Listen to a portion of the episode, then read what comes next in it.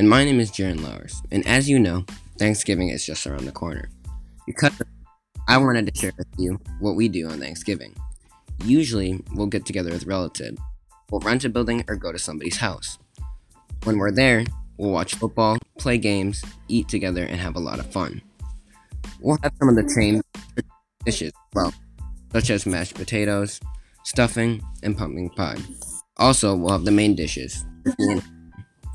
Sometimes we'll have one, sometimes we'll have the other. Sometimes we'll also have both. It's a lot of fun, and I love Thanksgiving. Sadly, though, this year we haven't been able to do it because of COVID. We have someone with pre existing conditions in our family, dad's side, and our grandpa grandparent will be at risk. It's sad, and I really am going to miss it, but hopefully next year will be better. And that's what I do for Thanksgiving.